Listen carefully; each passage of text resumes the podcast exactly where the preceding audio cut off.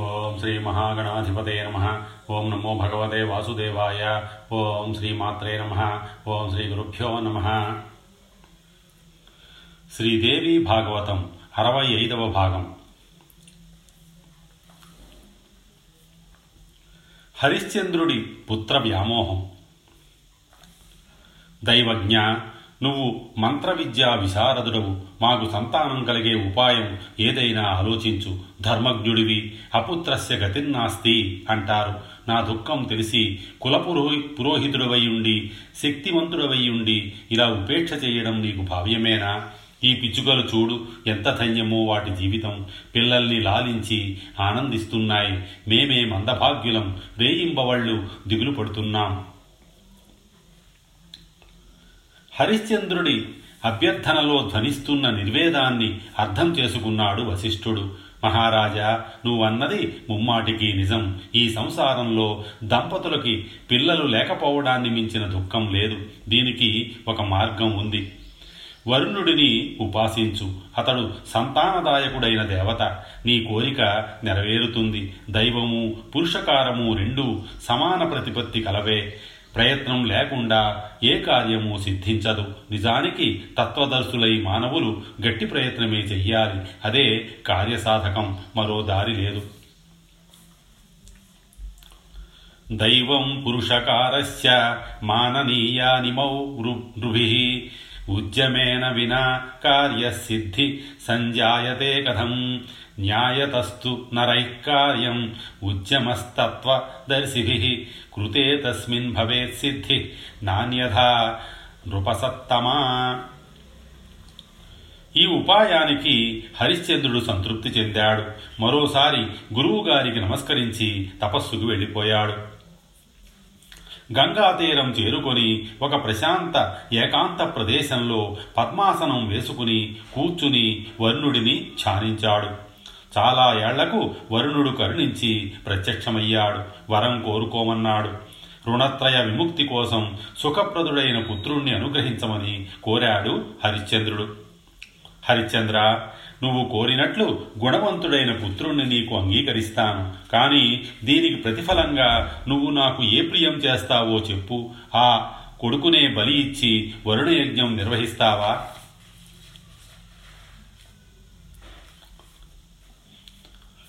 కరుణా వరుణాలయ తప్పకుండా నిర్వహిస్తాను. పుత్రుణ్ణి అనుగ్రహించు. ముందు మా వంశత్వం తొలగితే చాలు. అది భరింపరాని దుఃఖం. నువ్వన్నట్టే వరుణ యజ్ఞం చేసి నీకు ప్రీతి కలిగిస్తాను.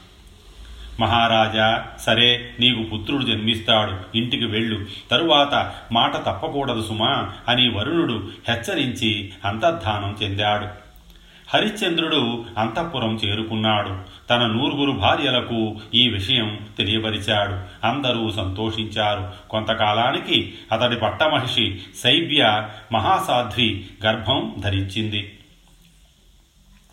రాజుకు రాజధానికి కళకళ. నెలలు నిండి మహారాజ్ఞి ప్రసవించింది. మగబిడ్డడు జన్మించాడు. తారాబల చంద్రబలాలు అత్యద్భుతమన్నారు పండితులు. పారితోషికాలు పుష్కలంగా అందుకొని ఆశీర్వదించి వెళ్ళారు. పురిటి స్నానం అయ్యింది జాతకర్మలన్నీ జరిపించారు. విశేషంగా దాన ధర్మాలు చేసి హరిశ్చంద్రుడు మురిసిపోయాడు. పుత్రోత్సవం ముగిసింది. బ్రాహ్మణ వేషంలో వరుణుడు వచ్చాడు. యజ్ఞం మాట ఏమిటి అన్నాడు. వంధ్యత్వం తొలగింది కదా ఇక ఇచ్చిన మాట నిలబెట్టుకో అన్నాడు. హరిశ్చంద్రుడు చింతా వ్యాకులిత హృదయుడయ్యాడు. కొడుకును అందున పసిగుడ్డును కనక కనక కన్న వంశోద్ధారకుణ్ణి ఎలా సంహరించను? మాట తప్పితే వరుణుడు ఊరుకుంటాడా? లోకపాలుడు మహాబలశాలి దేవతల్ని మోసగించడం సాధ్యమా? మోసగించి బతకగలనా? వీడు పుట్టి ఇంకా నెల నిండలేదు అప్పుడే నాకు ఎంతటి పుత్ర వ్యామోహం ప్రాణులకు ఇది తెంచుకోలేని మహాబంధనం కదా. ఇప్పుడు ఏమిటి కర్తవ్యం? కొడుకు పుట్టాడన్న ఆనందం ఉత్సవం జరిపినంతసేపన్నా మిగలదా? అయ్యో అనుకున్నాడు. వరుణుడికి ఏదో ఒకటి చెప్పి పంపించాలని ధైర్యం కూడగట్టుకున్నాడు. లేచి వెళ్ళి పాదాభివందనం చేశాడు. దేవదేవ కరుణానిధి నీ ఆజ్ఞ నెరవేరుస్తాను. వేదోక్త ప్రకారంగా భూరి దక్షిణలతో వరుణ యజ్ఞం చేస్తాను. బిడ్డ పుట్టిన పదకొండవ నాటికి తండ్రికి శుద్ధి నెల గడిచాక తల్లికి శుద్ధి. అప్పుడు గదా మేమిద్దరం యజ్ఞానికి అర్హులమవుతాం నువ్వు సర్వజ్ఞుడివి ధర్మశాస్త్రాలు చదివినవాడివి అందాక ఓపిక పట్టు అని వినయంగా అభ్యర్థించాడు. సరే మహారాజా నీకు శుభమగుగాక. నెల గడిచాక వస్తాను. అప్పుడింక వాయిదా వెయ్యకూడదు సుమా అని చెప్పి వరుణుడు నిష్క్రమించాడు. గండం గడిచింది కదా అని హరిశ్చంద్రుడు ఊపిరి పీల్చుకున్నాడు. కొడుకుకి రోహితుడు అని నామకరణ మహోత్సవం జరిపించాడు. సరిగ్గా నెల గడిచేసరికి వరుణుడు విప్రవేషంలో ప్రత్యక్షమయ్యాడు. చూస్తూనే హరిశ్చంద్రుడు గడగడలాడిపోయాడు. సాష్టాంగపడి అతిథి మర్యాదలు అత్యద్భుతంగా జరిపాడు. మహానుభావ నీ రాకతో మా గృహం పావనమయ్యింది. యజ్ఞం తప్పకుండా చేస్తాను. అయితే దంతాలు రాని పిల్లవాడు యజ్ఞ పశువుగా పనికిరాడు అంటున్నారు మా విద్వాంసులు. అంచేత పాలపళ్ళు వచ్చేదాకా అయినా ఆగు అని అప్పటికి దాటవేశాడు హరిశ్చంద్రుడు. సరేనని వెళ్ళిపోయాడు వరుణుడు. పిల్లవాడికి దంతాలు వచ్చాయి. హరిశ్చంద్రుడికి భయం పట్టుకుంది. వరుణుడు రానే వచ్చాడు. స్వామి బిడ్డడికి ఇంకా పుట్టు వెంట్రుకలు తీయించలేదు. ఆ చౌలకర్మ అయ్యేంత వరకు ఈ గర్భకేశుడు యజ్ఞ పశువుగా పనికి రాడుట కదా పెద్దలు చెబుతున్నారు. కాబట్టి అప్పటిదాకా మరి కాస్త ఓపిక పట్టు. యజ్ఞం తప్పకుండా చేస్తాను. ఆడిన మాట తప్పడం మా ఇంటా వంట లేదు. నీకు తెలుసు కదా అన్నాడు మహారాజు. రాజా నన్ను వంచాలని చూస్తున్నావు. ఏదో ఒక వంక చెప్పి వా వాయిదాలు వేస్తున్నావు. పుత్ర స్నేహానికి లొంగిపోతున్నట్టున్నావు. మిగతా యజ్ఞ సంభారాలన్నీ సిద్ధం చేసుకున్నావు కదా సరే ఇప్పటికి వెడుతున్నాను. చౌలకర్మ అయిన తరువాత యజ్ఞం చెయ్యకపోయావో జాగ్రత్త. శపిస్తాను సుమా ఇక్ష్వాకు వంశంలో పుట్టావు. మాట తప్పకూడదు గుర్తుంచుకో అంటూ చెరచెరా నడిచి వెళ్ళిపోయాడు. బిడ్డడికి పుట్టు పుట్టు వెంట్రుకలు తీయించడం అయ్యింది. తల్లి ఒడిలో నుంచి ఇంకా లేవనేలేదు పాశహస్తుడు రానే వచ్చాడు. అగ్నిలా భగభగలాడుతూ నిలబడ్డాడు. నృపతి గజగజలాడాడు. పాశహస్త ఈరోజే ఇప్పుడే నీ యజ్ఞం చేస్తాను. అన్నీ సిద్ధంగా ఉన్నాయి. దయచేసి కోపం ఉపసంహరించు. నువ్వు మన్నిస్తే చిన్న విజ్ఞప్తి. ముందు ఆలకించు. నచ్చకపోతే ఆనక తిరస్కరించు. కాదనను. ఏమిటంటే బ్రాహ్మణ క్షత్రియ వైశ్యులను ద్విజులు అంటారు కదా ఉపనయనం జరగకుండా వీరికి ద్విజత్వం రాదు. అందాక వీళ్ళు శూద్రుల కిందనే లెక్క. శూద్రుడు యజ్ఞ పశువుగా పనికిరాడని వేదాలు చెబుతున్నాయి. అంచేత ఈ రోహితుడికి ఉపనయన సంస్కారం జరిపించేదాకా ఆగడం మంచిదేమో ఆలోచించు. రాకుమారులకు పదకొండవ ఏట బ్రాహ్మణ పుత్రులకు ఎనిమిదవ ఏట వైశ్యతనయులకు పన్నెండవ ఏట ఉపనయనం చెయ్యాలని ధర్మశాస్త్రాల నిర్ణయం. కాబట్టి పదకొండవ ఏట ఉపనయన సంస్కారం జరిపించి వీడిని యజ్ఞపశువుగా చేసి యజ్ఞం నిర్వహిస్తాను. దయచేసి అంగీకరించు. సకల శాస్త్రవేత్తవు నీకు నేను చెప్పాలా? హరిశ్చంద్రుడి విజ్ఞప్తిని ఆలకించిన వరుణుడి హృదయం కరిగింది. ముఖం ప్రసన్నమయ్యింది. చిరునవ్వు తొడగిసలాడింది మౌనంగా నిష్క్రమించాడు. కనీసం పదేళ్ళ తరువాత మాట కదా అప్పుడు చూసుకుందామని హరిశ్చంద్రుడు తన రాజకార్యాల్లో మునిగిపోయాడు. కాలం గిరును తిరిగింది. పదకొండో ఏడు రానే వచ్చింది. రోహితుడికి ఉపనయనం జరిగింది. అది ముగుస్తున్నంతలోనే వరుణుడు వచ్చాడు. ఎప్పటిలాగానే విప్రవేషంలో వచ్చాడు. హరిశ్చంద్రుడు ఎప్పటిలాగానే అతిథి మర్యాదలు చేశాడు. నమస్కరించి నిలబడ్డాడు. పశ్చిమ దిక్పాలక వరుణదేవ కరుణామూర్తి ఈ రోజుతో మా అబ్బాయికి యజ్ఞ పశుయోగ్యత సిద్ధించింది. యజ్ఞం ఇప్పుడే ఆరంభించి చేస్తాను. మా వంశత్వం తొలగించిన మహానుభావుడివి నిన్ను తృప్తిపరచడం నా విధి. ఇంకా ఇంకా వాయిదాలు వేయడం నాకే సిగ్గుగా ఉంది. ఇదిగో ఇప్పుడే కదా ఉపనయనం ముగింపుకు వచ్చింది. సమావర్తన కర్మ కూడా అయిపోతే నాకు అదొక తృప్తి. కాసింత ఓపిక పట్టు. అది కాగానే తక్షణం యజ్ఞం మొదలు పెట్టేస్తాను ఇంకా వాయిదా వెయ్యనుగాక వెయ్యను. నా మాట నమ్ము అన్నాడు ధీమాగా. మహారాజా వచ్చినప్పుడల్లా యుక్తియుక్తంగా ఏదో ఒకటి చెప్పి ఎప్పటికప్పుడు వాయిదా వేస్తున్నావు యజ్ఞారంభం తప్పిస్తున్నావు నాకు టోకరా వెయ్యాలని చూస్తున్నట్టున్నావు జాగ్రత్త. అతి తెలివి ప్రదర్శించకు ఈ రోజుకు వెడుతున్నాను. సమావర్తన కర్మ ముగియగానే వస్తాను. అదే చివరి గడవు. బుద్ధిగా యజ్ఞం చేసి మాట నిలబెట్టుకున్నావో సరే సరి లేదంటే నా కోపం నా శాపం రుచి చూస్తావు అనేసి వరుణుడు వెళ్ళిపోయాడు. హమ్మయ్య అనుకున్నాడు రాజు. వరుణుడు రావడం తన తండ్రి ఏకాంతంలో ఏదో బతిమాలడం కాళ్ళ మీద పడటం వరుణుడు బెదిరిస్తున్నట్టు చూపుడు వేలు విసరడం ఇదంతా దూరం నుంచే గమనించాడు రోహితుడు. ఏమిటి చెప్పమా కథ? అని ఆరా తీశాడు. విషయమంతా అర్థమయ్యింది. తన తండ్రి పడుతున్న ఆవేదన తెలిసింది. తాను యజ్ఞపశువు కాక తప్పదని గ్రహించాడు. తన ఈడు మంత్రిపుత్రులతో చర్చించాడు. ఒక నిశ్చయానికి వచ్చాడు. ఎవరికీ చెప్పకుండా అడవులకు పారిపోయాడు. తెల్లవారుతూనే హరిశ్చంద్రుడికి వార్త తెలిసింది. దంపతులిద్దరూ దారుణంగా విలపించారు. నెమ్మదిగా తేరుకుని దేశమంతటా గాలించండని దూతలను పంపించాడు. కొంతకాలం గడిచింది. సమావర్తన కర్మ గడువు దాటిపోయింది. వర్ణుడు వచ్చాడు. యజ్ఞం చెయ్యవేమని కఠినంగా ప్రశ్నించాడు. హరిశ్చంద్రుడు భోరుమన్నాడు ఇంకెక్కడ యజ్ఞం? భయపడి రోహితుడు ఎటో పారిపోయాడు. రాజభటులు అంతటా అన్వేషించారు. ఫలితం లేకపోయింది. ఎక్కడికి పోయాడో? ఎలా ఉన్నాడో? మహానుభావ ఇప్పుడు నన్ను ఏమి చెయ్యమంటావు? ఇందులో నా తప్పు ఏమీ లేదు. అంతా మా దురదృష్టం అన్నాడు. వరుణుడు నమ్మలేదు వంచన అనుకున్నాడు క్రోధావిష్టుడయ్యాడు నీకు జలోదర వ్యాధి సంభవించుగాక అని శపించాడు వరుణలోకానికి వెళ్ళిపోయాడు. హరిశ్చంద్రుడికి ఆ క్షణంలోనే ఆ వ్యాధి ప్రారంభమైంది. బాధ భరించలేక మెలికలు తిరిగిపోతున్నాడు.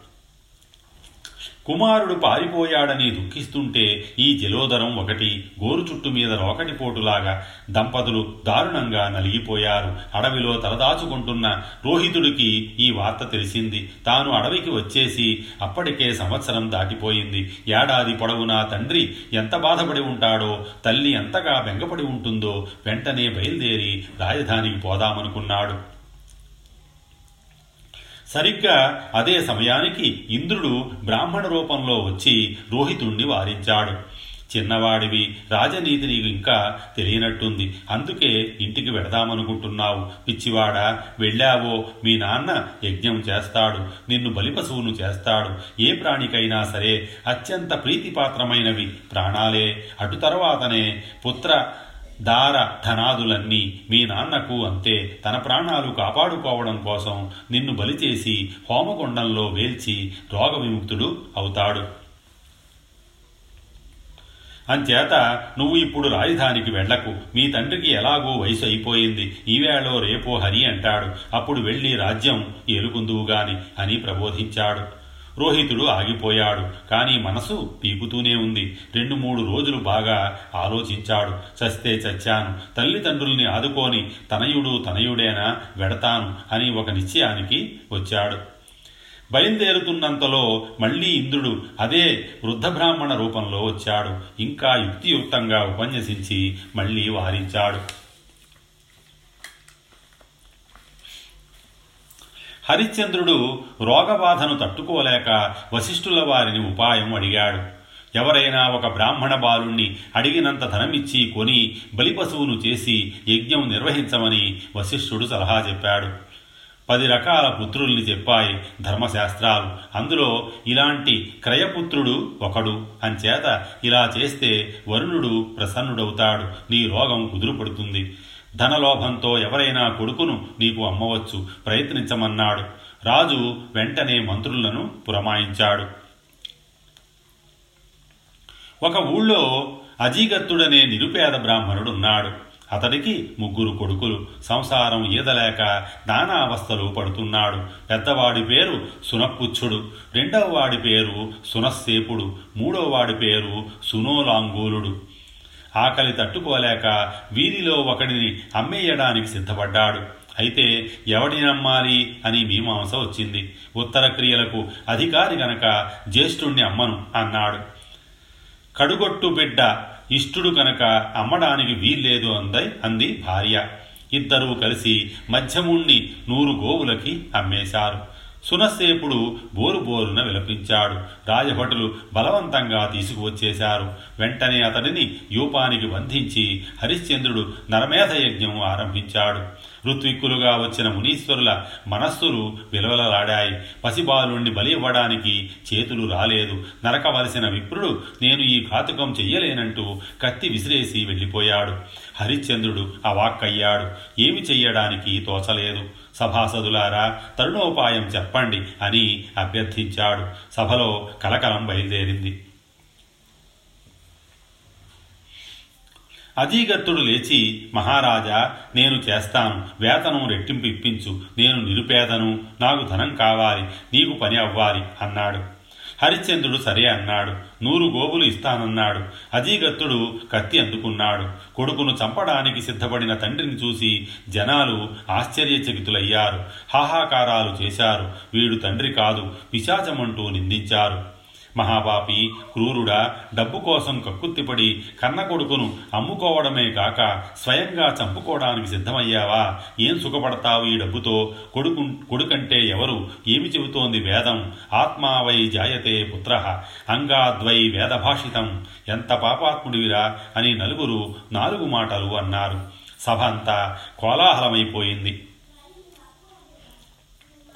అంతలోకి విశ్వామిత్రుడు అక్కడికి వచ్చాడు. పరిస్థితి అర్థమయ్యింది. హృదయం ఆక్రోశించింది. హరిశ్చంద్రుణ్ణి సమీపించాడు. రాజా నీ క్రతువు పూర్తి అవుతుంది నీ రోగం ఉపశమిస్తుంది. కంగారు పడకు. ఒక్క విషయం తెలుసుకో. దయకు మించిన పుణ్యం లేదు. హింసకు మించిన పాపం లేదు. ఆత్మదేహాన్ని రక్షించుకోవడం కోసం పరదేహాన్ని ఖండించడం ఏ రకంగానూ సమర్థనీయం కాదు.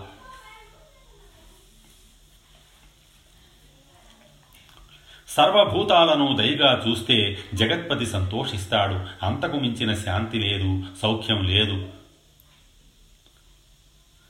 ఆత్మవత్ సర్వభూతాని అనే వేదోక్తిని మరిచిపోకు. అందరికీ ప్రియంగా జీవించాలి. ఒకరిని చంపి మనం సుఖపడదామనుకోవడం ఒట్టి భ్రమ. ఏ వైరం ఉందని నువ్వు ఈ బాలుణ్ణి సంహరిస్తావు? చెప్పు. ఇప్పుడు నువ్వు చంపితే పై జన్మలో ఈ ప్రాణి నిన్ను చంపుతుంది. పోనీ మీ ఇద్దరికీ గత జన్మల వైరం ఏమైనా ఉందా? నీకు తెలిసిందా? అదే నా చెప్పు వింటాను.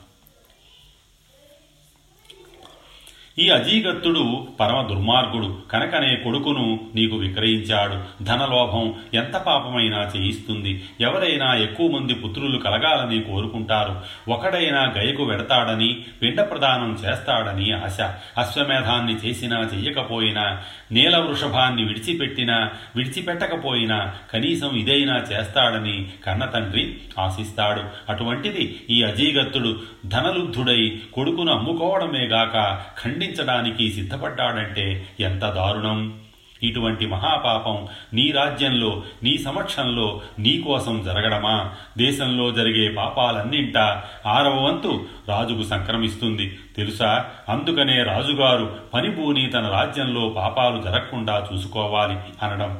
పుత్ర విక్రయాన్ని నువ్వు నిషేధించవలసింది పోయి నీకోసమే ప్రోత్సహిస్తావా? సూర్యవంశంలో పుట్టావు. త్రిశంకుడికి తనయుడివి. ఇది నీకు తగున ఆజుడివై అనాజుడిగా ప్రవర్తిస్తావా? మహారాజా నేను రావడం మంచిదే అయ్యింది. నా మాట విను. ఈ విప్రనందనుణ్ణి విడిచిపెట్టించు. నీ ఆరోగ్యం కుదుటపరిచే పూచి నాది. నీ తండ్రి చండాలత్వం తొలగించి సశరీరంగా స్వర్గానికి పంపించాను. గుర్తుందా? దానికి నువ్వెంతో పొంగిపోయావు. ఆ సంతోషానికి ఫలంగానైనా నా మాట విను. చూడు ఈ పసిబాలుడు ఎలా విలపి విలపిస్తున్నాడో ప్రాణభయంతో వణికిపోతున్నాడు. వెంటనే విడిచిపెట్టించు. ఇది నా అభ్యర్థన నా యాచన. కాదన్నావనుకో అదొక పెద్ద దోషమవుతుంది. యజ్ఞ సమయంలో ఎవరు ఏది అడిగినా కాదనకుండా ఇవ్వాలి. లేకపోతే మహాపాపమే సందేహం లేదు.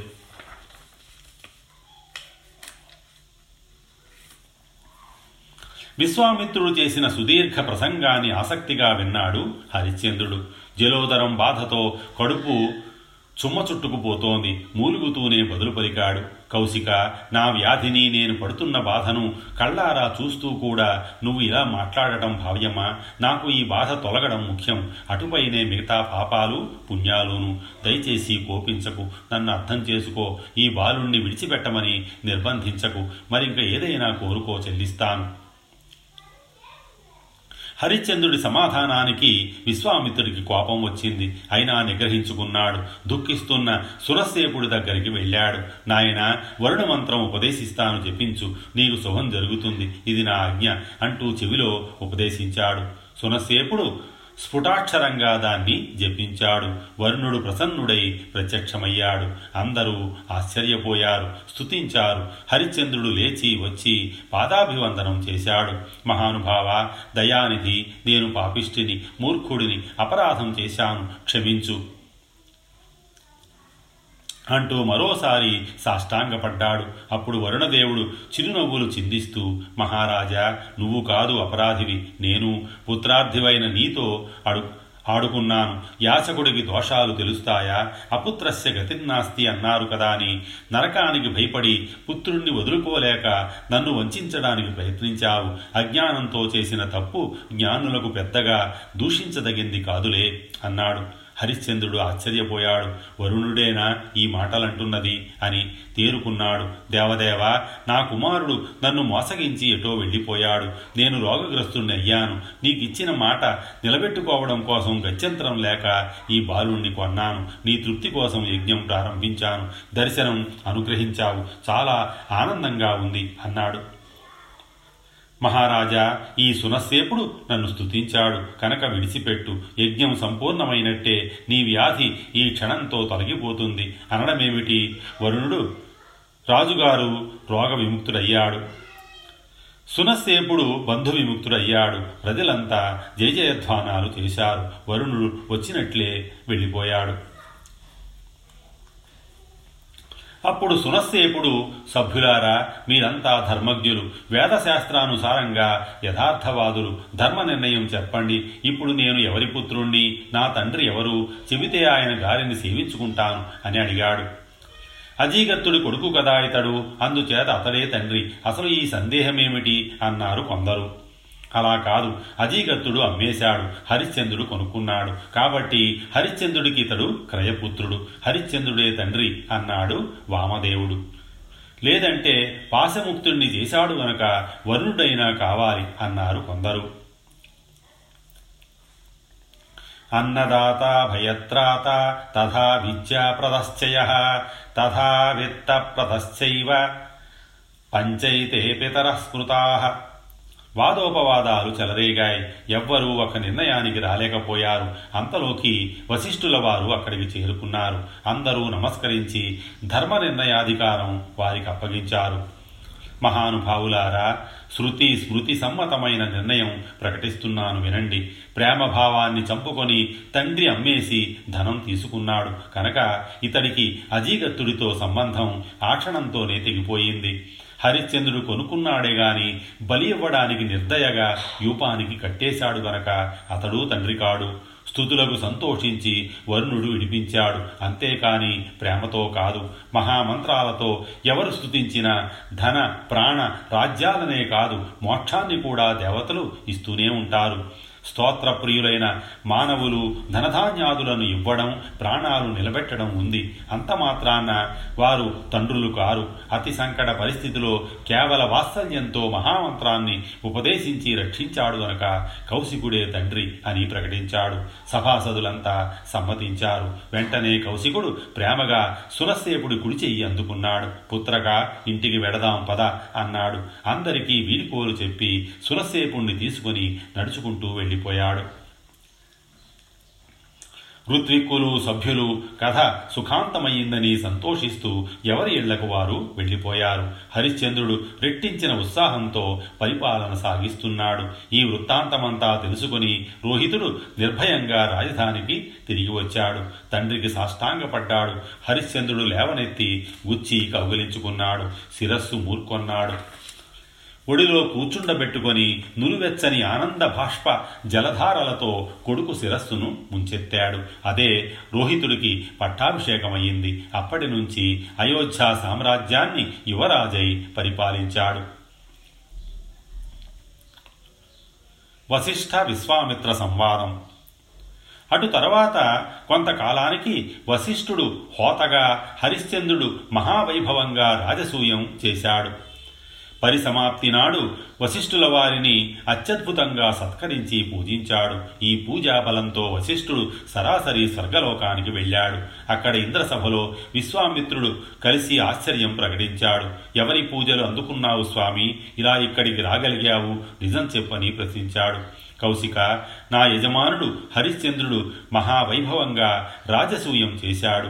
ఆ యజ్ఞ పరిసమాప్తి నాడు నన్ను అద్భుతంగా పూజించాడు. అందువల్ల నేనిక్కడికి రాగలిగాను. సందేహం తీరిందా? మరొక విశేషం చెబుతున్నాను విను. హరిశ్చంద్రుడు మహావీరుడు మహాదాత ధర్మశీలుడు సత్యవాది ప్రజారంజకుడు. అతడితో సాటి వచ్చే రాజు గతంలో లేడు భవిష్యత్తులో ఉండడు. తెలుసుకో. హరిశ్చంద్ర సమో రాజా న భూతో న భవిష్యతి సత్యవాది తథా దాత సోర పరమధార్మిక. వశిష్ఠుడు సగర్వంగా చెప్పిన ఈ సమాధానానికి కౌశికుడి కళ్ళు ఎర్రబడ్డాయి. ఏమి పొగుడుతున్నావయ్యా? నేనెవర నేనెరగని మహారాజా మీ హరిశ్చంద్రుడు. ఒట్టి కపటి అబద్ధాల కోరు వరమిచ్చిన వరుణుడినే వంచబోయాడు నా జన్మ జన్మాంతార్జితమైన మహాపుణ్యాన్ని పణంగా పెడుతున్నాను. నువ్వు పెట్టు పందెం వేసుకుందాం. హరిశ్చంద్రుణ్ణి అసత్యవాదిగా ఖలుడిగా నిరూపిస్తాను. నిరూపి నిరూపించలేకపోతే నా పుణ్యం వదులుకుంటాను. నిరూపిస్తే నీ పుణ్యం వదులుకో. పందెం పరమగోప్యం. సరేనా? అన్నాడు. వశిష్ఠుడు సరే అన్నాడు. ఇద్దరూ ఇలా వివాదపడి పందెం చరుచుకొని పళ్ళు కొరుక్కుంటూ స్వర్గలోకం నుంచి భూలోకంలో తమ తమ ఆశ్రమాలకు తిరిగి వచ్చారు. స్వస్తి శ్రీ ఉమామహేశ్వర పరబ్రహ్మ అర్పణమస్తు